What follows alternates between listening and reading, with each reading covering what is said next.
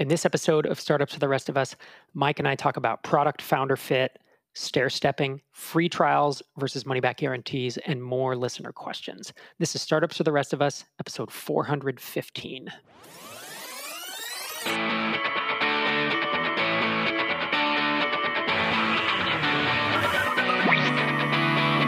Welcome to Startups for the Rest of Us, a podcast that helps developers, designers, and entrepreneurs be awesome at building, launching, and growing software products.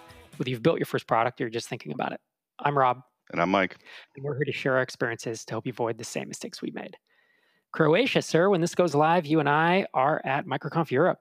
Yes, that should uh, definitely be fun. Uh, people have asked numerous times, like, what was it that made you select Croatia? And it's like, well, we've never been there before, and it becomes a business expense. So, seems like a good as good a reason as any. And it's reasonably it's it's hard for us to get to from the states, but it's reasonably easy to get there from within the EU. It's gorgeous. It's where they film a bunch, a lot of Game of Thrones, like the exterior scenes. Obviously, you know, we do, we do MicroConf Europe because we love to see everybody, and it, you know, it's fun to to get the people together and, and offer the value that we do through the MicroConfs. But we have always been pretty deliberate about where to place it. First couple years, we're in Prague and that was actually suggested by you know our, our, coordinator at the time dan taylor and it, it turned out really cool because prague was a fun city to be in. And then next we picked barcelona because you and i hadn't been there you know and it's and people want to go there and we went to lisbon last year. And so croatia is a i think a nice next step. You know we've we've looked at berlin and greece and a bunch of other cities cities and countries and i think someday we'll you know obviously move it to to another place. But i for one am very excited about this um, and I'm going there with my family, wife and kids, for like two and a half weeks. So we'll be in Dubrovnik itself for about a week, but we will be surrounding cities kind of exploring because I don't know if you've looked at, at images of Croatia or even just read up on it, but there's a, there's a lot to do there. Yeah, definitely. And I I did look into it a little bit, and it's just like there's way more than you would actually think for like a, a small country like that. And it's just like it would just be cool to just hang around. I'm personally looking forward to going around and looking at Dubrovnik itself, just to kind of mentally overlap between like the stuff I've seen on Game of Thrones and then like what the actual city looks like. But I did hear that there is a Game of Thrones tour or something like that. So I don't know. I'm, I'm hoping I'll have time to do that, but we'll see. I agree. That's going to be a no brainer for me for sure.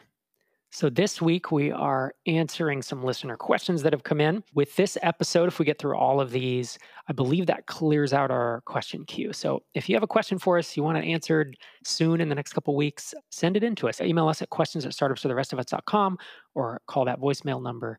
And as always, voicemails and audio questions go to the top of the queue. So, our first question is about how many commitments you need to validate an idea. It's a follow up question to episode 410. It's from Chris Palmer. And he says, Hey, I have a question for you. You say you should find 30 people to validate your idea. I'm working on an enterprise software concept with what I would pitch at an ARR, that's annual run rate or annual cost, of between 10,000 and 150,000 plus. In other words, roughly based on company population plus paid for seats. What I want to know, in your opinion, is 30 people or 30 companies still a good target number for validation? I used to work in a team, the company had 80,000 people, and they would use the product. I've spoken to two other companies. One of the people is really interested, is the director of communication uh, at, a, at a large company. I'm going through my network to speak to more people. Cold contacting has not worked. So he kind of has three, sounds like three companies that he's at least in conversation with. So back to the question given the income per customer, what number should I set? I'm confident with my validation statement and the concept's possible success. Also, just wanted to say thank you for your advice last year regarding a situation I was in. Your advice was super helpful. Thanks, Chris. So, what do you think, Mike? Uh, so this is uh, I don't want to call it an edge case, but this is one of those situations where there's general guidelines and uh, that you can follow and then there's cases like this where things fall so far out of the what is normal in those situations that they don't tend to apply. So like you know most of the guidance that i've talked about in terms of like how many people should you really talk to, it kind of assumes that like people are paying a, a reasonably low monthly rate for it. Enterprise sales are very, very different. And depending on who it is that you're selling inside the company, it's going to be a very different sale. So if you're selling to the IT director, it's a different sale than if you were selling to like the marketing director, because the marketing director is only concerned about their own team. Versus if you're selling to the IT director, you have to convince them not just that it is good for their team, but also probably for the entire company to use. And that's what it sounds like this situation is because it's based on company population versus like the size of the IT team that's why I'm glad he sent this in because it is it makes you and I it, makes me like kind of question assumptions that we might have when we kind of call out rules of thumb, right? It's like there's always going to be an edge case with a rule of thumb and it's neat when we can hear about one and then actually talk about well this is how we would, you know, think through that. Right. And I think that in this case, it sounds to me like the product is aimed at the entire company. I don't want to use WinZip as an example, but I'm going to. Like WinZip is typically installed on every computer in uh, most organizations, just because, not most organizations, but like the people who have it, they're going to install it everywhere. You're not going to buy it for like just one team, for example, because it's going to be used by pretty much the entire organization. And if you're licensing like that, then it is a much more difficult sale because you have to convince them not only that you can deliver on whatever the promises are, but there's value there for everybody and they're going to be able to get around the training issues and any support problems those are all going to need to be taken care of and they're going to want to probably test it inside of their environment. In addition you know you had mentioned that you used to work on a team of in a company of 80000 people and when you have software like that that gets installed and deployed across the entire environment what you end up with is like every single day of the week there are people whose hard drives fail and they need to have either the hard drive replaced or the machine replaced and they're re-imaging machines left and right. So you have to be able to deploy that software in some way. Now if that software can be remotely pushed, great. Otherwise, it needs to be embedded into the software image. So you also need to figure out like how's that licensing stuff going to work.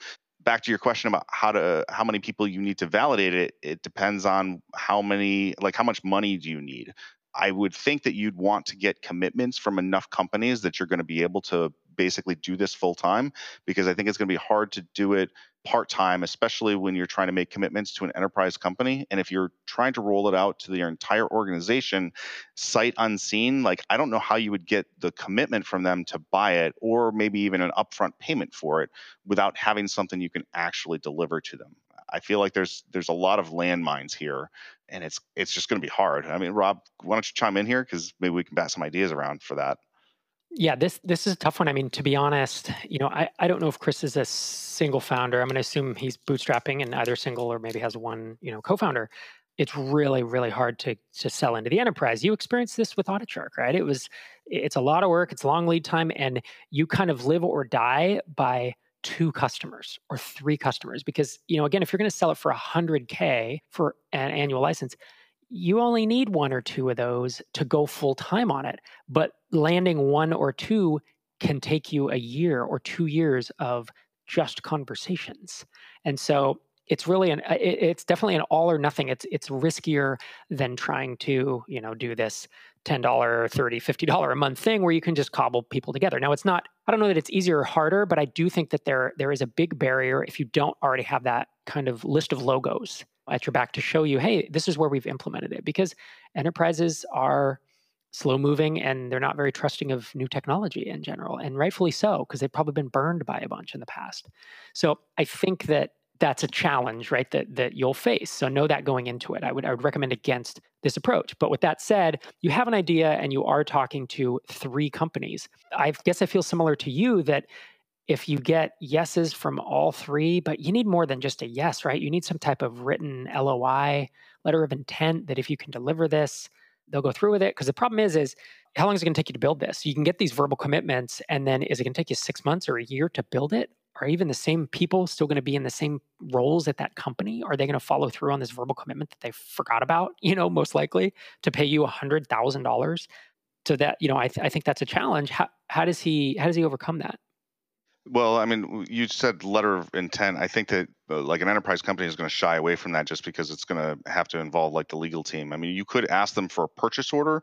You, you can send them an invoice, for example, that can't be paid until 30 days or 60 days after delivery or sign off or something like that. You're going to have to put lines in the sand for you to be able to deliver. And if you can't meet them, then either it gets pushed out or if it gets pushed out too far, then the whole thing is dead.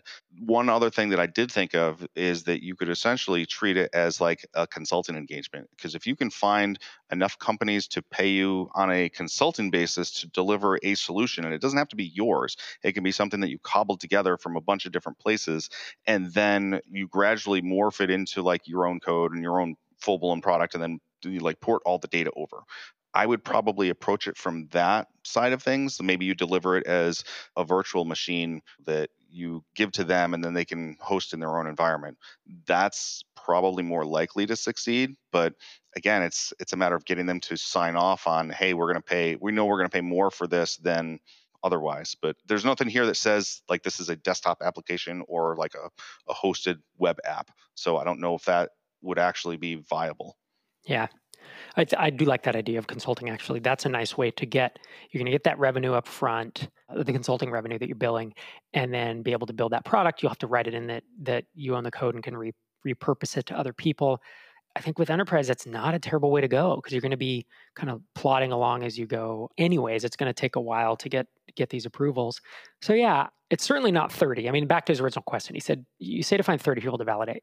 That is with lower price you know bootstrap SaaS in mind. Mm-hmm. This is a different case, and I don't know that I even have. I mean, I could take a guess of like, well, if you get if you get three commitments or five commitments, that sounds right. But then again, those just as we've said, those commitments, what are they worth? You know, unless they've signed something. So I I don't even know if verbal commitments from enterprise companies is worth doing. I would venture to say that the approach needs to be something entirely different. And I can I can see this consultingware idea, like you've kind of called out, where start consulting with one or two of them build that out and see if the feature sets overlap. You may get to the point where you know enterprise stuff is is so tough because you can build a feature set and then every enterprise wants something different and they're used to getting customization. So you really are not building a repeatable product. You're kind of building a code base that you then augment and you know do custom consulting for each one. I've heard it called consultingware.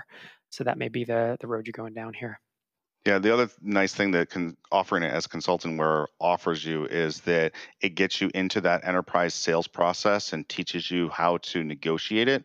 And you're more likely to get somebody to sign off on consult engagement in an enterprise company than you are to have them purchase a piece of software for every user in the organization when they don't necessarily know for sure if it's going to work out for them or not. But for whatever reason, they're more than willing to pay like large sums of consulting dollars for that kind of stuff.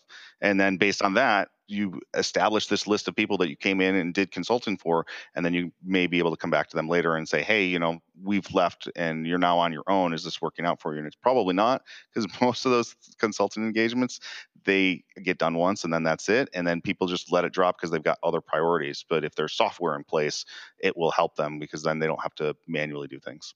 So thanks for the question, Chris. Always good to hear from you. Our next question is about stair stepping and where to stair step from where they are. It's from Will Gant. He says, longtime listener, three time MicroConf attendee. Trying to figure out how to stair step my way up out of a current situation. Thought it might be a good question to discuss. A buddy of mine and I have built a podcast, the Complete Developer Podcast, completedeveloperpodcast.com. In the software development space, it's taken us three years. We just got our 250,000th download. We get about 15,000 downloads uh, a month, and we generally get about 2,000 downloads within the first six weeks of an episode release.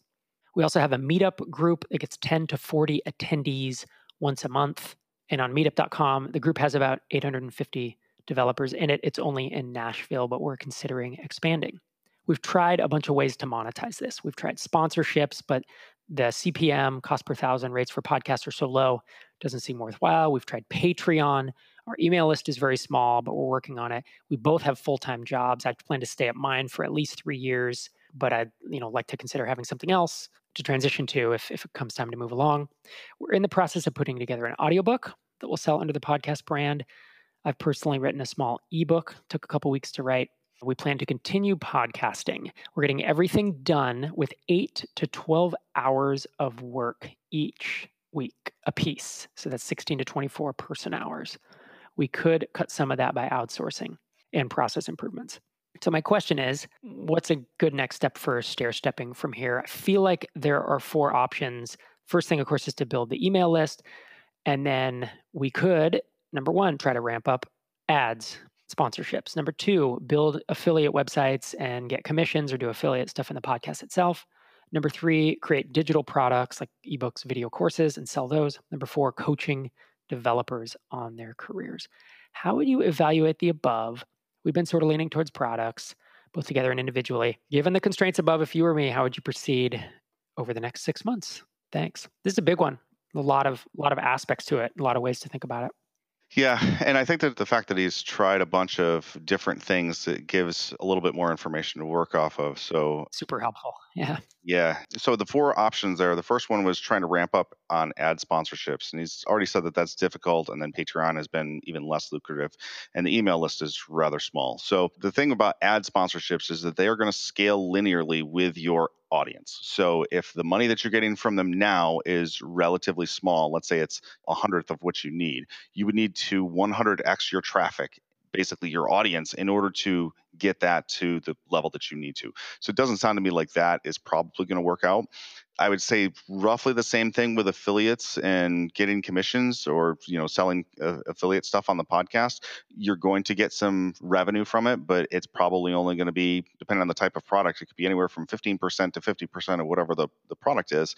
But it doesn't seem to me like that is going to like pay the bills either. The third option was uh, creating digital products such as books, video courses, etc. And then the, the fourth option was coaching developers.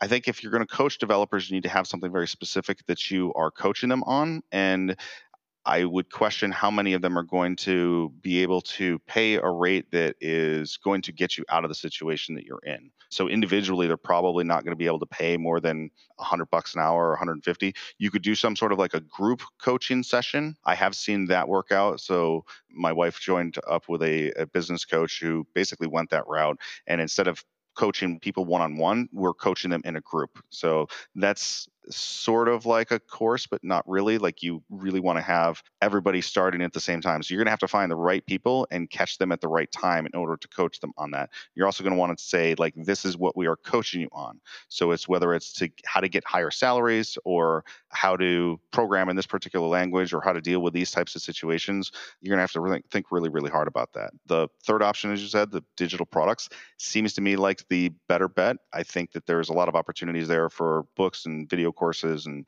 tiered info product format and that provides a significant advantage over doing affiliate stuff where you're only getting a small fraction of it versus which is split because there's two people in the business versus creating your own digital products and then you guys get to keep 100% yeah i mean i you know when i initially read this question the feeling is 2000 downloads per episode. It, it's obviously a great milestone to reach, but it's not, it really isn't enough to monetize directly. So, you know, if he had written in and said they hadn't tried Patreon or ads, I would have said, don't try them because I, they're just not, I, I don't think they're going to work. The money is really going to be in the email list. And if you don't have much of a list, I don't know that there is a direct way to monetize this podcast. I mean, you know, you and I have never directly monetized this podcast, right? We've talked recently about doing sponsorships, but you know we're essentially more than 10 times the size of of their podcast and one of the reasons we haven't you know wanted to do it to date is because we've gone down other roads and uh, you know monetized it with mostly microconf right i mean that's and founder cafe that's really what pays our time and, and editing and all that to put the podcast together you and i have also sold books and stuff independently but at that size uh, of an audience i do think you know, I'm thinking back to Sherry. Sherry started Zen Founder. She, she and I started the Zen Founder podcast.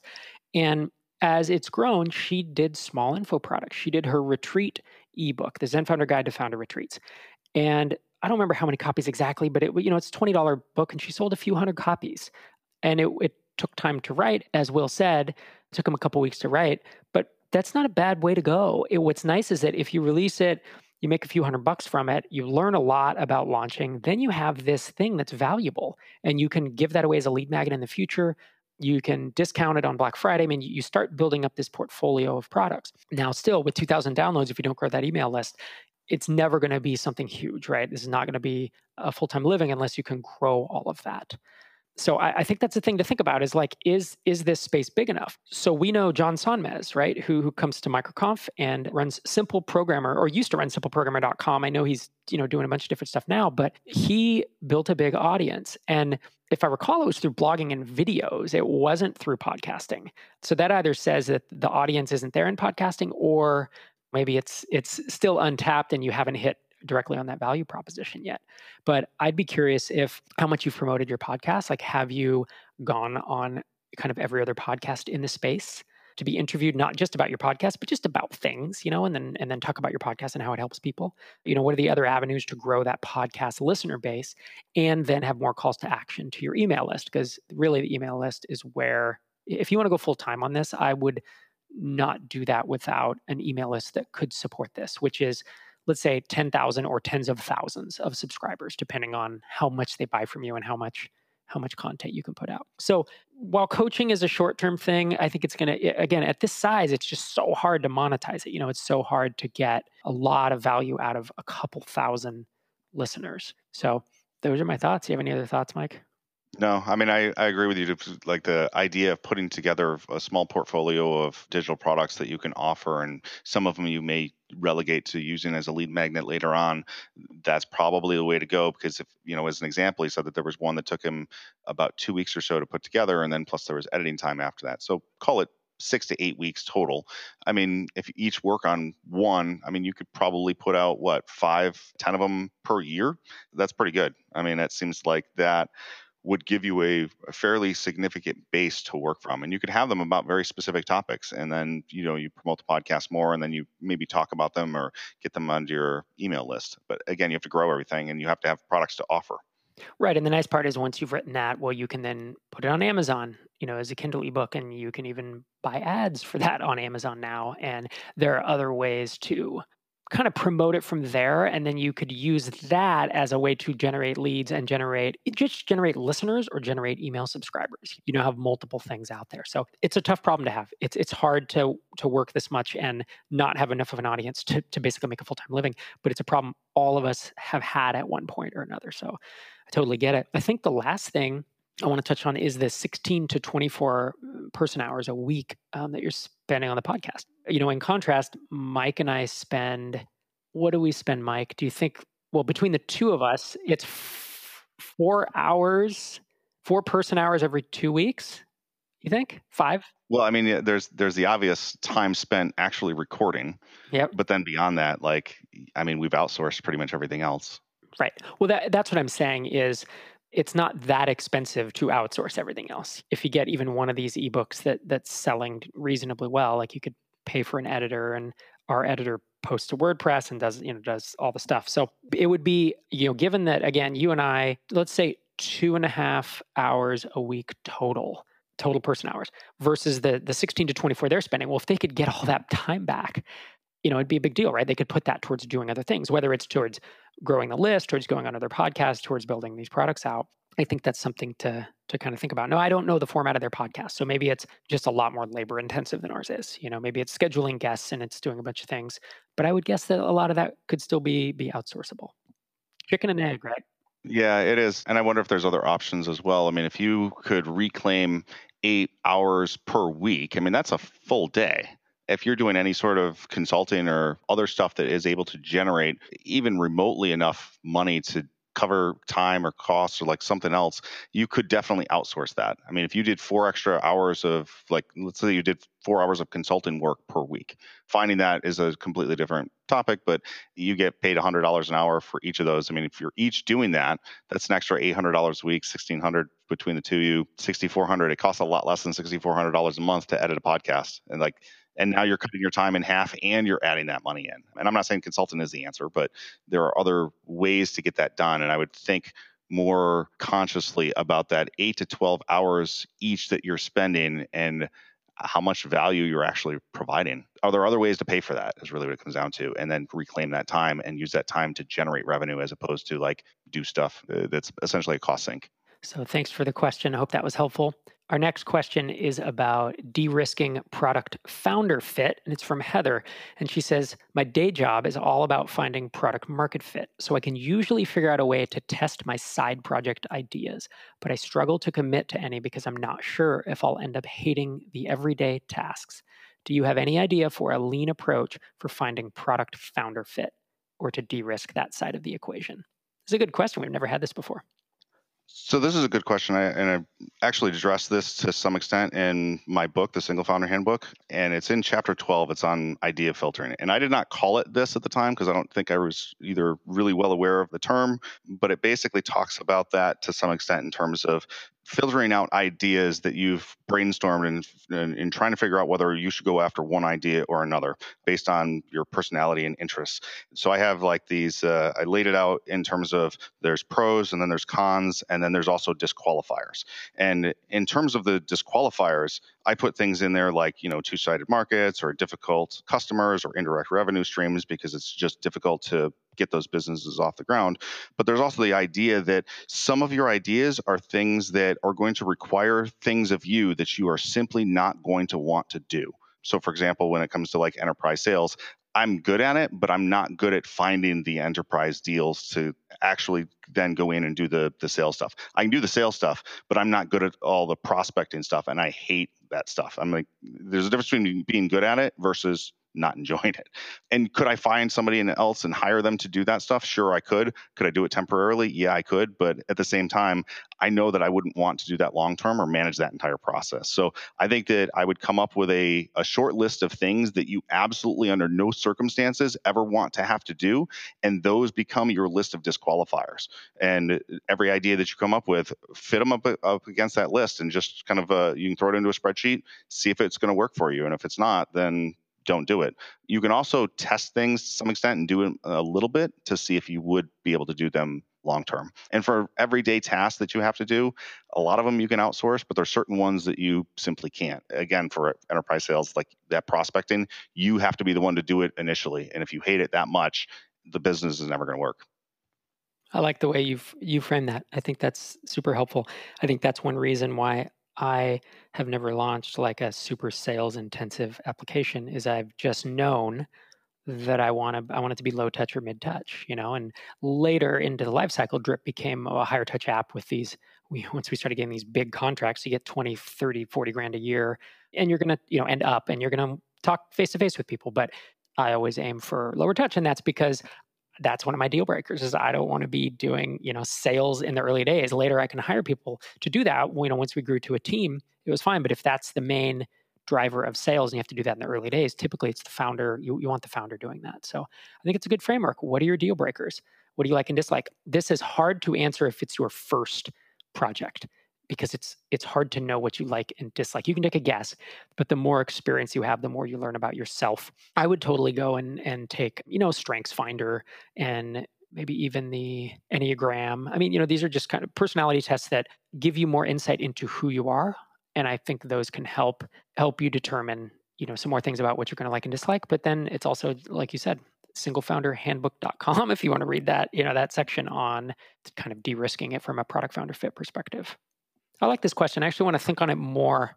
I would bet in a future episode it'll come back around and, and we'll have more thoughts. This is one of those that, like, on the spot, I don't have the entire framework mapped out, but I know that I'm going to mull on it, you know, while doing dishes and and kind of come back to it. So thanks for the question, Heather.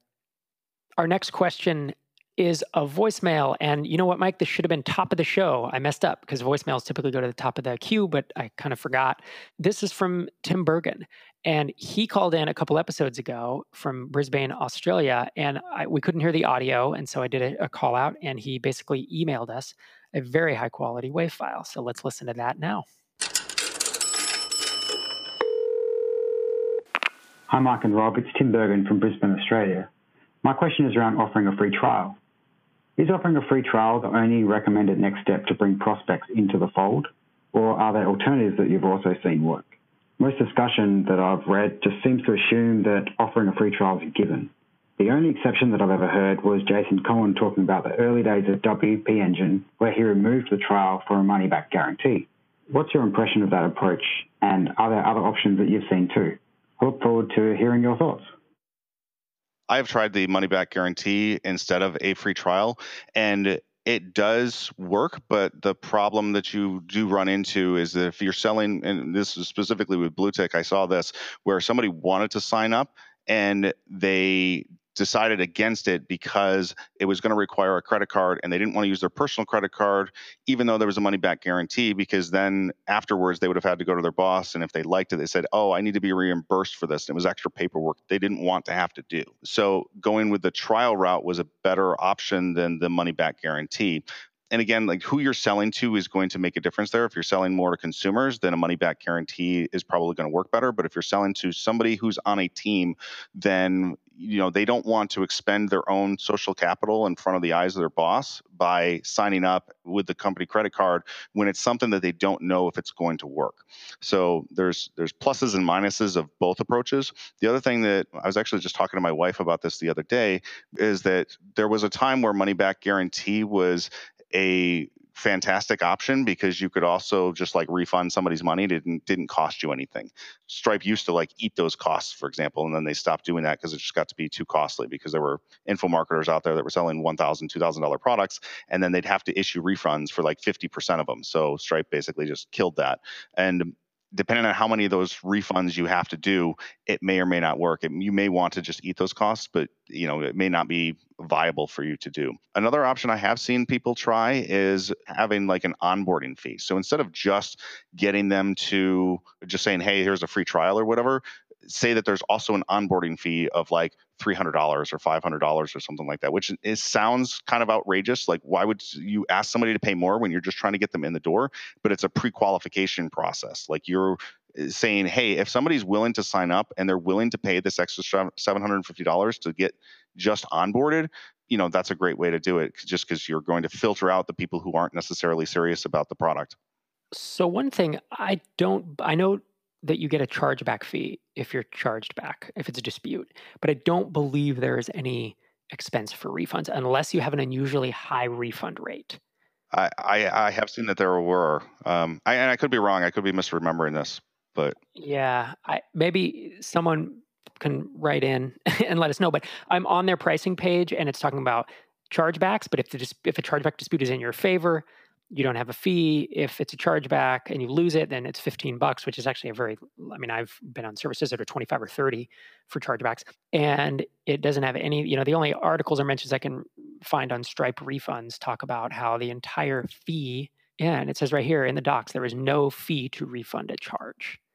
So okay, someone write in if you know, because Mike and I, Mike and I have different memory. And you know, and there's always a chance that this stuff is out of date, right? That I'm looking at a page that that hasn't been updated and they just changed that. But anyways, so that's one thing. It, it's kind of beside the point, right? If it's a couple percent, it's not a big deal. I don't I don't think that I mean your refund rate will be higher if you do a money back guarantee up front, but it's not going to it's not going to bankrupt you as a SaaS app. Your margins are high enough that, that they could handle it, even if there there is a cost. I think the, the there's there are a handful of apps that I've seen do the money back guarantee. WP Engine was one. I remember Pluggio, uh, Justin Vincent did that. I believe ConvertKit used to do that. I'm not sure if they still. I, I think they still do. Where they charge you right up front. There's no trial, you know, and then they have a, a money back guarantee. There are certainly other apps that do it. I think that the default and the, the normal assumption is to have a free trial rather than money back guarantee for exactly the reason that, that you mentioned, right? Is if you're at a company and you put your own credit card on and then it gets charged, you need to go get reimbursed. It's just, it's kind of a hassle. So it's just one more piece of friction. Now, like I said, it really depends on who you're selling to because if, if you're selling to individuals or nascent entrepreneurs or you know people who it's like hey they're pulling out their personal credit card to buy this and they are convinced that it's the tool, it's being recommended by some expert they know, and they think it's going to help them start their business, then yeah, maybe this isn't an issue. But if you're selling B2B, money back guarantee will be it will be a block, a blocker. I'll tell you that right now. Even just asking for a credit card up front for a free trial can be a blocker. And you know, you you'll get a lot of people who won't who won't go through with the sign up because of that. So you have to look around. I mean, there's a couple things. Figure out who you're selling to, and if it truly is businesses, I would shy away from a money back guarantee. Not saying I wouldn't do it, but the fr- the added friction will eliminate uh, you know actual prospects who probably would buy from you because it will it can just become a deal breaker for some. I would also look around at competition, and actually in in Tim's email he mentions that some of his competitors offer like a one year money back guarantee and a discount for the first year because the churn is very low because the switching costs are high. So that right there tells me, oh, that's interesting. Like, could there even be a really limited free plan? You know, much like MailChimp kind of won the ESP space early on because they were the only one that could get a free plan to work. It's risky as a bootstrapper, but if the switching costs are high and you can just get this massive funnel coming in, it there can be value there. But even if you don't do free plan, I would say I would lean towards as little friction as possible to get someone into that trial because the more people you get in, if the switching costs are high, that's how you're going to build value in your SaaS app. And he says another competitor is actually seen to be free, but then they have back end per transaction charges. So what these competitors have figured out is since churn is low and you know you're all fighting for new customers, the, the least amount of friction up front is the way to go. And so that's where, again, I would personally, as a rule of thumb that could be broken, I would lean away from money back guarantees and I would look much more at a trial. Then you have to ask yourself, do I do credit card up front or not? And if you don't do credit card up front, you're going to get a lot more people in that trial. Can you convert them? Are they still qualified? You know, this is an experiment I would run, but I, I may start with lower friction given the low churn and the fact that that people don't switch out after they become customers. Just a confirmation on that last piece for in terms of Stripe. So right on their refunds page, they say there are no fees to refund a charge, but the fees from the original charge are not returned. So whatever the percentage is, and that changed, I think, in 2017, oh. and it's because they can't, they couldn't afford to do that. Okay, yeah. So it, and which is like three percent plus 29 cents or something. Yeah, Okay, so it could be. It depends. You know, if it's a hundred bucks, you're paying three bucks per. Essentially, you're eating three dollars and thirty cents per refund. And with a SaaS app with the margins you have, that's probably trivial, right? So that wouldn't be the reason I wouldn't do it. It would be the other reasons I think I talked about. So awesome. Thank. That was a good question. Thanks for the question, Tim.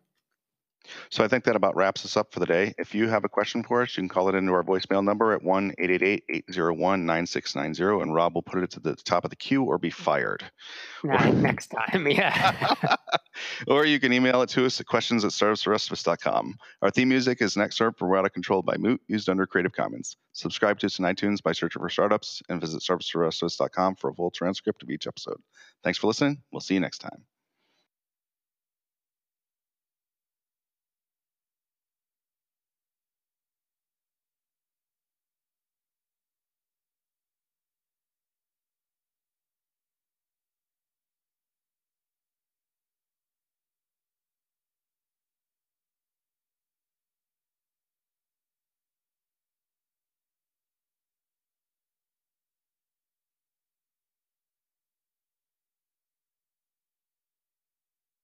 Welcome to today's uh, after episode. Rob was interested in hearing a, about a little anecdote I had from a Dungeons and Dragons episode that I recently ran for my group.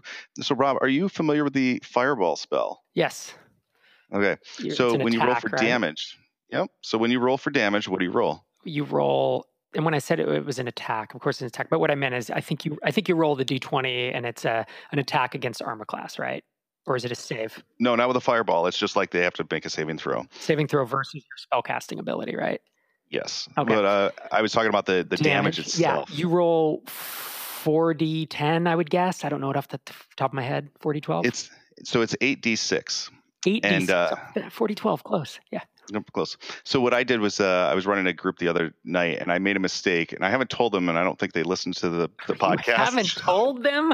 Oh no! I don't know if I'm going to. Oh, gonna well, I, the thing is, if mistakes are made when we play, I'm just like, eh, too late. Like you know, it, it's right there and we can correct it.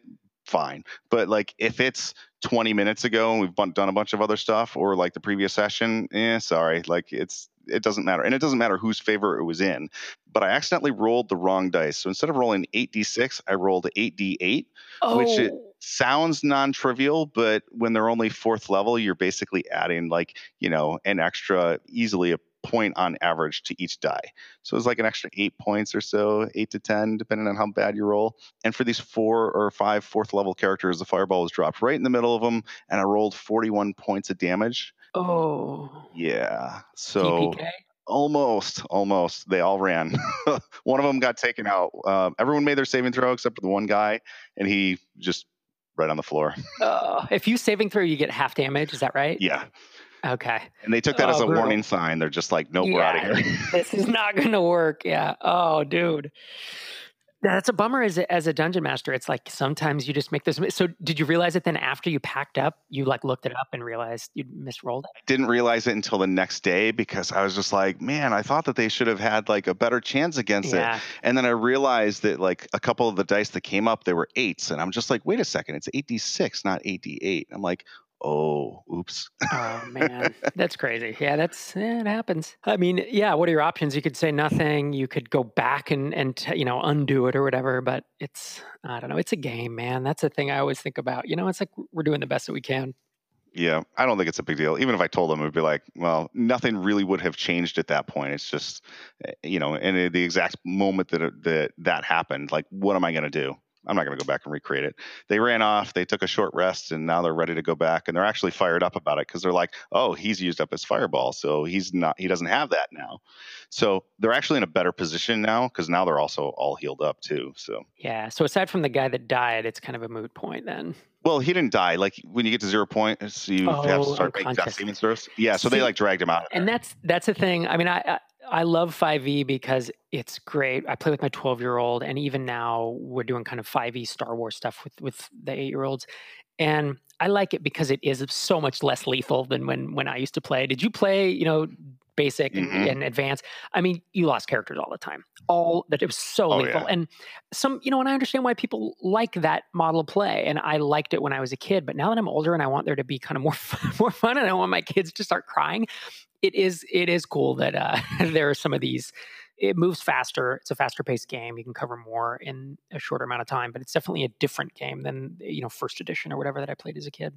Yeah, so I mean, it honestly wouldn't really make any difference at all. So, and as I said, like they're probably in a better position now than they were beforehand. So, it doesn't really matter. The downside is that so there's two things that two other things to note is they had it down to three hit points, and that's when they all ran, and they didn't realize it. So, I mean, I'm not going to tell them, oh, it's got three hit points left, Oh, but they turned and Oh, ran when it only had three hit points. Now he's got. Now it took a short rest though, right? So it'll get some hit die back. Well, it'll get you know basically everything back as well because they did. The other downside is that they don't know this, but if it dies, it comes back in an hour anyway.